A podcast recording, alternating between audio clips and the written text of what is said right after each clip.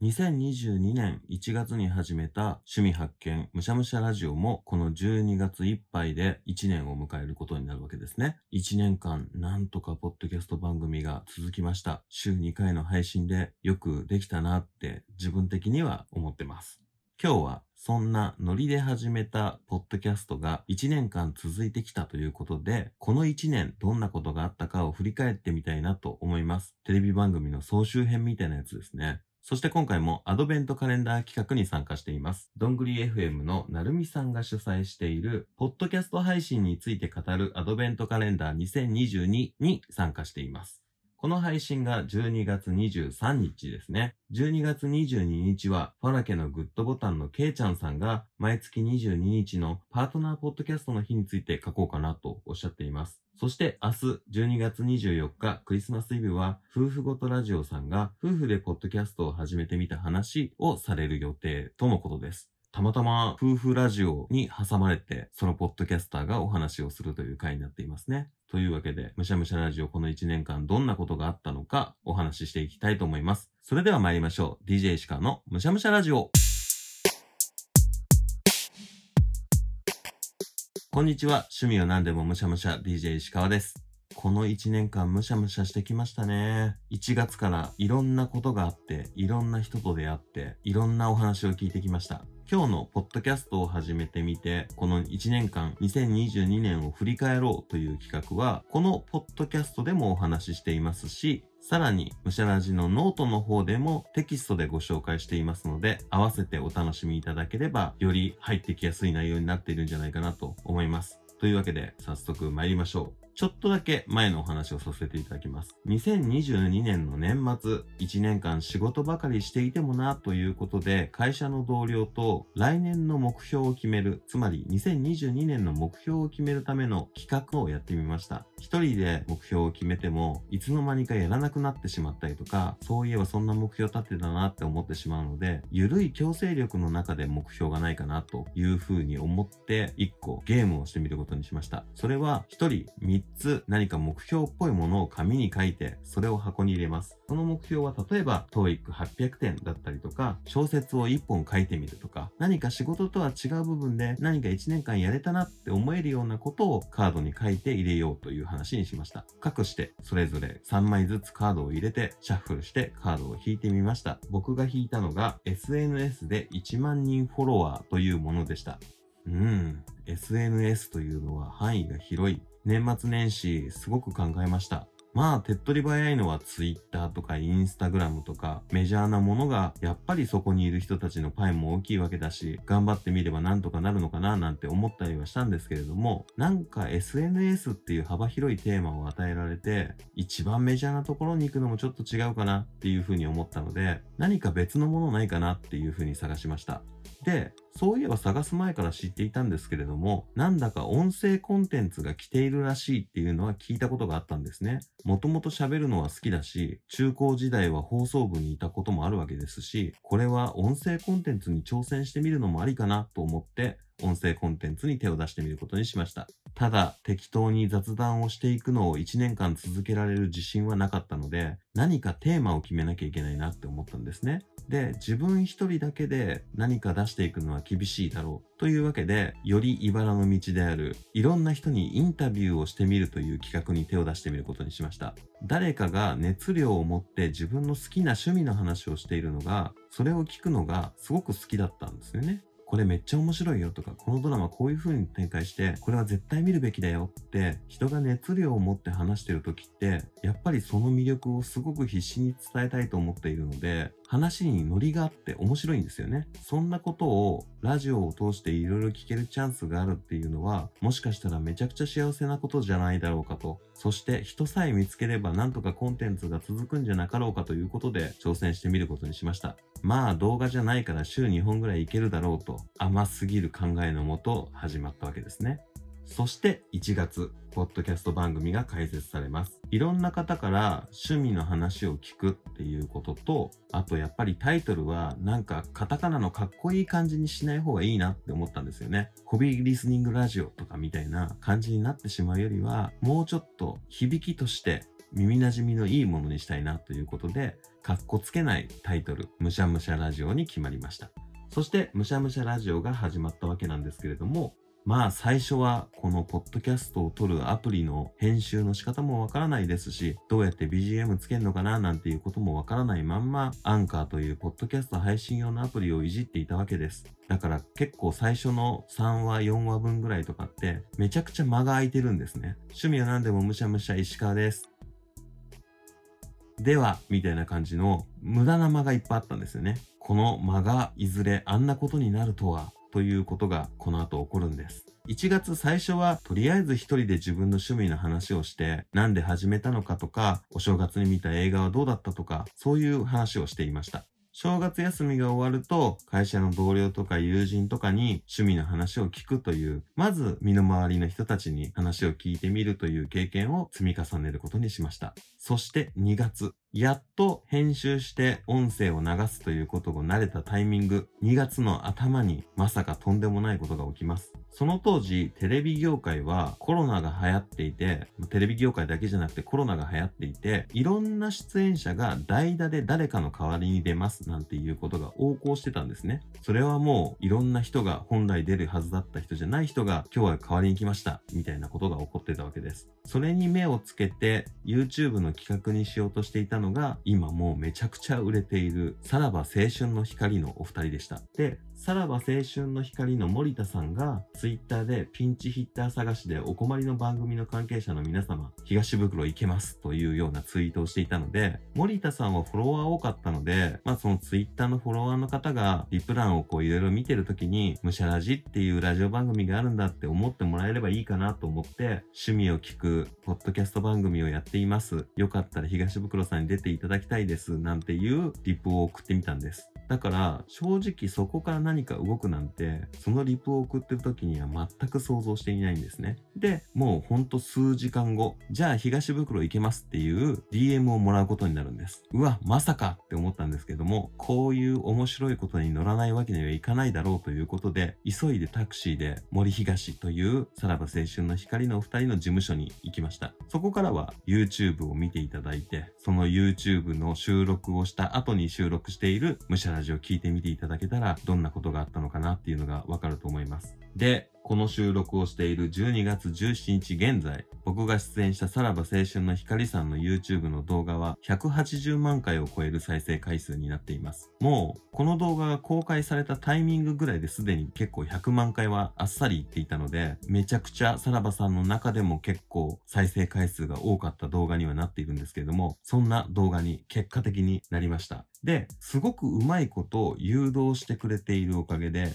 そのまんまむしゃらじに聞いてくれるっていう方がめちゃくちゃいたんですね。その結果、翌日の Spotify のトップエピソードランキングの順位が1位、ジェーン・スーさん、2位、霜降り明星さん、3位、マジカルラブリーさん、4位、 Creepy Nuts さん、5位、ムシャラジというね、もう、そんなこと二度と起こり得ないだろうというランキングに入ることになりました。このことが僕のポッドキャスト人生を大きく変えることになりました。この時点でまだ始めて1ヶ月しか経ってないですからね。で、このランキングの異常にいち早く気づいたのが、ポッドキャスト専門プロデューサーのコンさんですね。ツイッターのリプでいろいろ連絡を取り合うことになって、初めてのコラボ収録というものをすることになります。そうやってコンさんとはいろいろお話をすることになって、コンさん以外にも、さらばの動画見ました。ぜひムシャラジに出たいです。なんていうリプだったり、DM だったり、いっぱい来るようになりました。もう、1週間に2回の趣味の話を聞くっていうのがね、一気にできるようになったわけですね。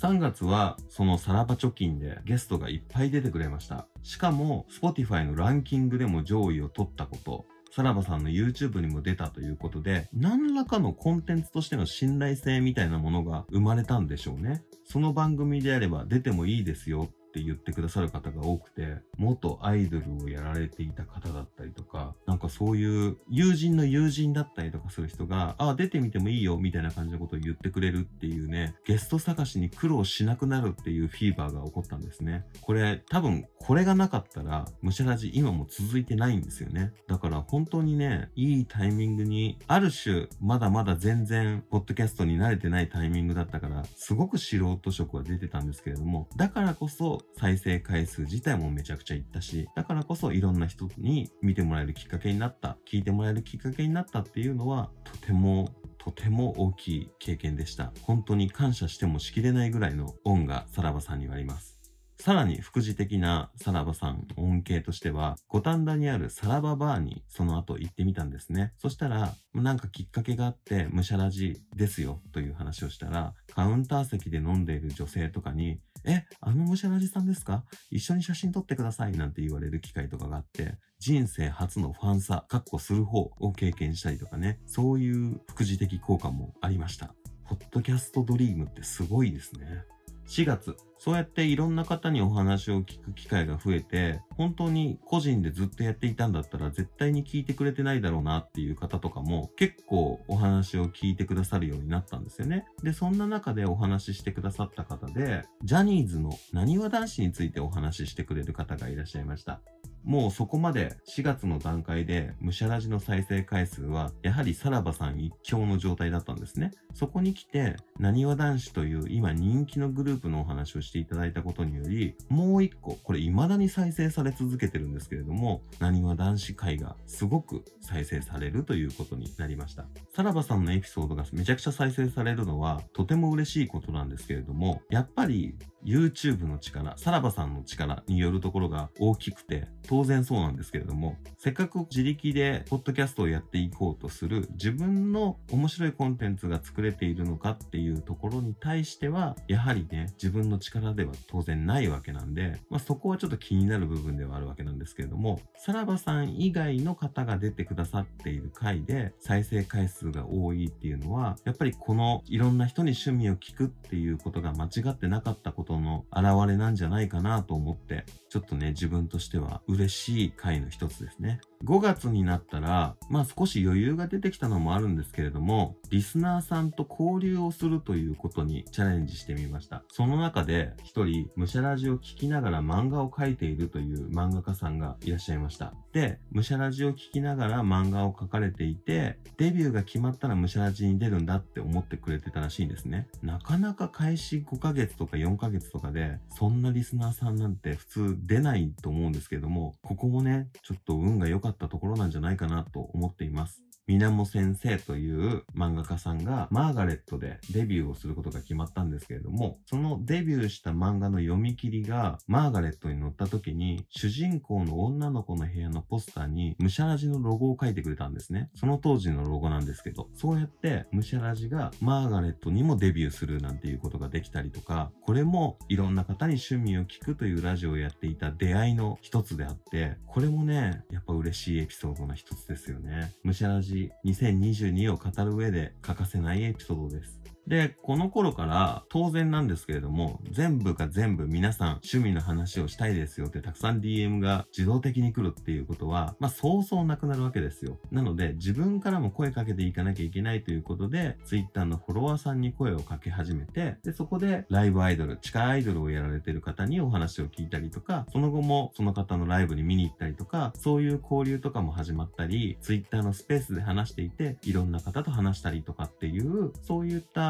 一方通行僕が喋っている番組を聞いてもらっているという関係から実際にいろんな話ができるよっていう関係に徐々になっていきます。そんな活動を続けていた6月、実際にスペースで話をしていたら、一人参加してくれた方がいました。で、この方がですね、サウジアラビアで日本語を勉強しているという女子大生ぐらいの年齢の方でした。まさか、ムシャラジがサウジアラビアで聞かれているなんて、まあ全く思っていないわけけですよ。そりゃあね、ポッドキャストを配信しているアプリを見ると、分布図の中でアメリカで聞いてるとかベトナムで聞いてるとかっていうのは、数パーセント出てきたりはするんです。だけど、それって、まあ本当に 0. 何パーセントとかですよ。それって、現地に住んでいる日本の方がたまたま聞いてくださってるとか、そういうレベルかなって思ってたんですけれども、まさかのね、サウジアラビアで、サウジアラビア生まれ、サウジアラビア育ちの方がムシャラジを聞いてくれているなんて、本当に僕の声が世界中届いているんだなって、こういう風な形で実感できることってなかなかないと思うんですよね。というわけでゲストに出ていただいて、どうやって日本語勉強してるのかなんていうお話も聞いた回があります。こちらもね、ぜひ聞いてみてください。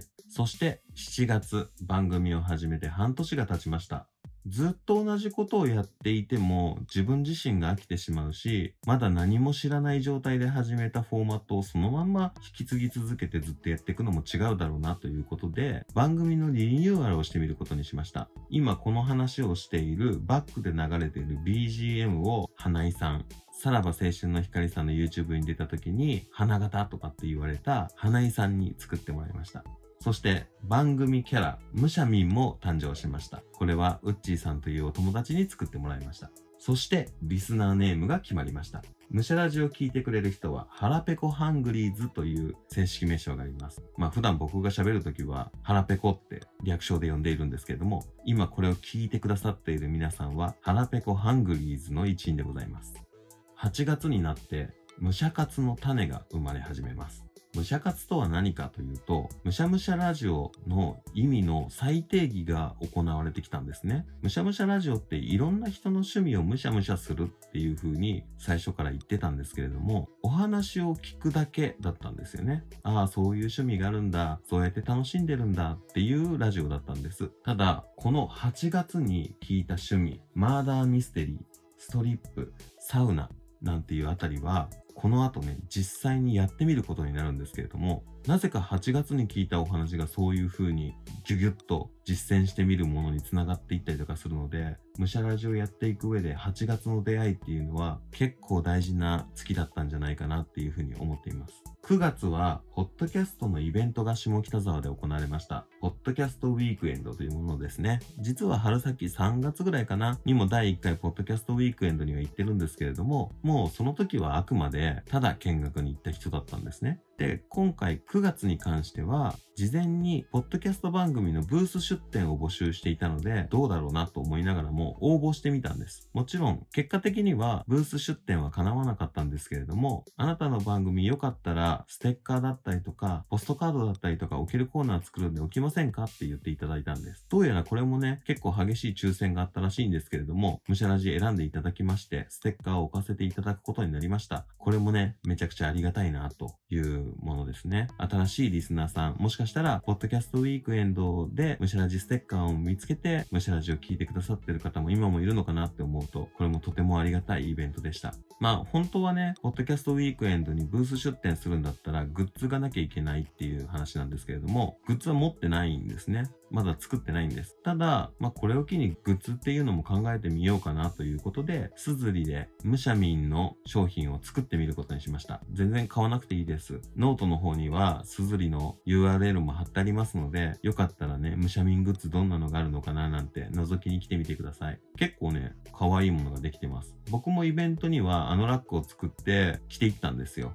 ムシャラジって入ってるやつ。個人的にはね、とても気に入ってます。そして10月、むしゃむしゃの覚醒が行われます。週2の配信自体にはもう慣れてきて、インタビューのストックとかがあって、もう週2にコンスタントに出せますよっていう状態になったんですね。ってことは、土日に結構余裕ができてくることになるんです。というわけで、先ほどいろいろお話を聞いたストリップだったり、マーダーミステリーだったりとか、いろんなものに挑戦してみることができるようになりました。何が嬉しいかって、自分が挑戦してみたいってももちろん思って、それを一人で行ってみるっていうのも当然あるとは思うんですけれども、よかったら一緒にやりませんか？とか誘っていただいたり、一緒にやらせてくださいって言って快諾していただいたりとか、インタビューしてくれる方がみんな優しいんですよ。だからその趣味を実際に体験してみるときに、その趣味の楽しさを知っている人が横にいる状態で初めての体験ができるわけですね。これめちゃくちゃ贅沢な環境で、何が楽しいのか、こうやったら楽しいよっていうのが教えてもらえる状態で全部見れる、体験できるっていうわけなんですよ。これはね、もうその沼にはまらないわけにはいかないですよね。人生が何周あっても足りないんですよ。そういう濃度の高い趣味の経験っていうのが10月はとても多くできました。11月は珍しくマイナスな出来事です。本業の方のね、過労だったり、ストレスだったりとかっていうことで、急に入院することになりました。扁桃腺炎っていうものになって、扁桃腺が腫れすぎて、もう気道が全部埋まってしまって、飲み物を飲めないっていう状態になったので、確かに前兆としては、声がね、もう全然出なくなるっていうのがあったんですけども、まあ2、3日すれば治るだろうって思ってたんですけど、全然そんなことなかったです。です。入院でした。この時、声がもうガシャガシャの状態だった時の音源が一つだけ残っているので、そちらもノートの方に貼っておきます。この回聞いてみたらどんだけ喉がやられてたのかっていうのがよくわかると思います。そして12月はノートを始めることになりました。趣味の中でノートについてお話ししていただいた回があって、その回の結果、まあノート書いてみるかっていうことになったんですね。現時点で3つ4つとかノートが入ってると思うんで、よかったらむしゃラジ以外の記事の方も読んでみていただけたらと思います。そして今日もノートの方にはこの1年を振り返ったのが文章で入っております。ほぼほぼ話している内容とは同じですが、どのエピソードを聞けばいいのかっていうのもわかりやすくなっているので、よかったらノートの方もご覧ください。そして来週の火曜日、ついにムシャラジはシャープ100を迎えます。厳密に言うと、エピソード数としてはもう100回はとっくに超えてるんですけれども、まあ、ナンバリングしてる回が100回を迎えるというのは、めでたいはめでたいので、それをね、盛大に祝おうかなと思っています。とはいえ、何かパーティーとかをするというわけではなく、100回記念会用の仕込みをいろいろしました。今までのムシャラジを聞いていただいた方には、全く新しいムシャラジを聞かせられることができるんじゃないかなと思っています。ただ、初めて聞く人も、今までムシャラジを聞いている人も、何を聞かされてるんだっていう回になるとは思うので、その覚悟を持って100回目を聞いてみてください。そして101回目、今年最後のムシャラジは、その100回にまつわるようなお話をしています。で、年明け一発目、ムシャラジでは、腹ペコの皆さんから募集した質問に NG なしで答えるという企画をやってみようと思っています。なので、まだ間に合います。年内ぐらいまでは質問を待ってみようと思ってますので、皆さんこれを聞いたらぜひ、ムシャラジに質問ください。何でも答えます。というわけで、駆け足でご紹介しましたが、ムシャラジの2022年はこんな感じに最初の1月には全く思っていなかった方向へと走り出し、現在の位置にいます。正直ね、2月のタイミングからもう全く読めなくなっちゃったんですけども、こういう経験はなかなかできないなということで、毎回毎回新しい趣味の話を楽しく聞かせていただいて、楽しく編集できています。本当に詳しいとか詳しくないとか、古参だとか、新規だとか、お金使ってるとか使ってないとか、全然関係ないんで、いろんな立場でいろんな趣味の楽しみ方がある、こんな趣味を楽しんでいる、なんていう話を聞ければ僕は満足です。なので、よかったら趣味の話を皆さんぜひしに来てみてください。まあ、1年のまとめを話したら話さなきゃいけないのが2年目の目標ですよね。僕自身は本当は飽き性なんですね。よくこれが1年続いたなって思ってるんですけども、飽き性なんです。なので、今年と同じことをずっと続ける気というのはもうそもそもないです。何か新しくしていきたいなっていう思いはあります。で、現時点で1年間やって、むしゃらじで何もお金は稼いでいません。本当に僕の中の趣味の一つです。そして趣味のまんまやっていこうと思ってはいます。ただ何かこう、むしゃらじというコンテンツを1年間やってみて思うのは、逆にマネタイズというものはできないんだろうかっていうふうには思います。これ多分全ポッドキャスターの悩みに近いところがあるんじゃないかなとは思うんですけれども、めちゃくちゃこのポッドキャストでお金を儲けたいとかっていうこともないですし、ポッドキャストを聞いてくださってる腹ペコの皆さんからお金を巻き上げたいとか、そういうのも一切ないです。なんなら何かに足しになるような金額になる必要もないかなと思ってます。1円でもいいから、このポッドキャストから何かお金を生んだっていうことをやってみたいなと思ってます。で、うまくいって、それでお金稼げるのであれば、それは全部番組のために使いたいなと思っていますので、そんなことができればなと思っています。というわけで、今回のこのお話のノートには、有料記事みたいなものも混ぜてみます。そこでは、ムシャラジの2022年の再生回数だったり、腹ペコの皆さんの分布がどういったものなのか、分布と言っても iPhone で聞いてんのか、Android で聞いてんのか、PC で聞いてんのかっていうことだったり、国別でどこの国に住んでいるのかっていうパーセンテージだったり、まあ、日本が90何パーセントで、残りあとは1%とかになってくんですけど、だったりとか、あとは何のアプリで聞いているのかなんていうようなことをまとめています。で、ムシャラジは YouTube でも配信しているので、音声コンテンツとしてアンカーの管理画面、映像コンテンツとして YouTube の管理画面で、どれだけさらばさんに出た後に再生されて、さらばさん以外だと何が聞かれているのかっていうようなこともね、ランキングトップ10ぐらいまではご紹介していこうと思っていますので、もしね、ほぼ配信者さんだと思うんです。興味があるのは。もし配信者さんとかで興味がある方がいましたら、ノートの方、ぜひ有料版も買ってみていただければと思います。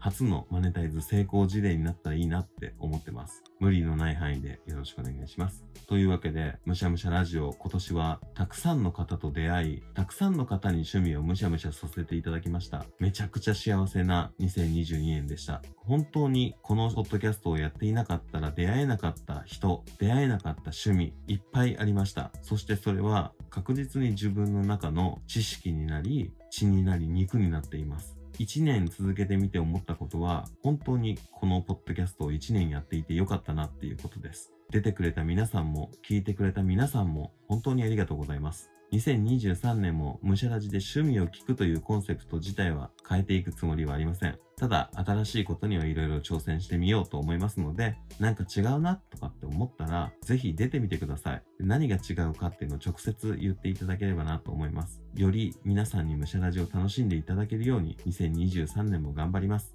2022年のムシャラジを聞いていただき、出ていただき、ありがとうございました。2023年もよろしくお願いいたします。というわけで、本日の趣味川柳。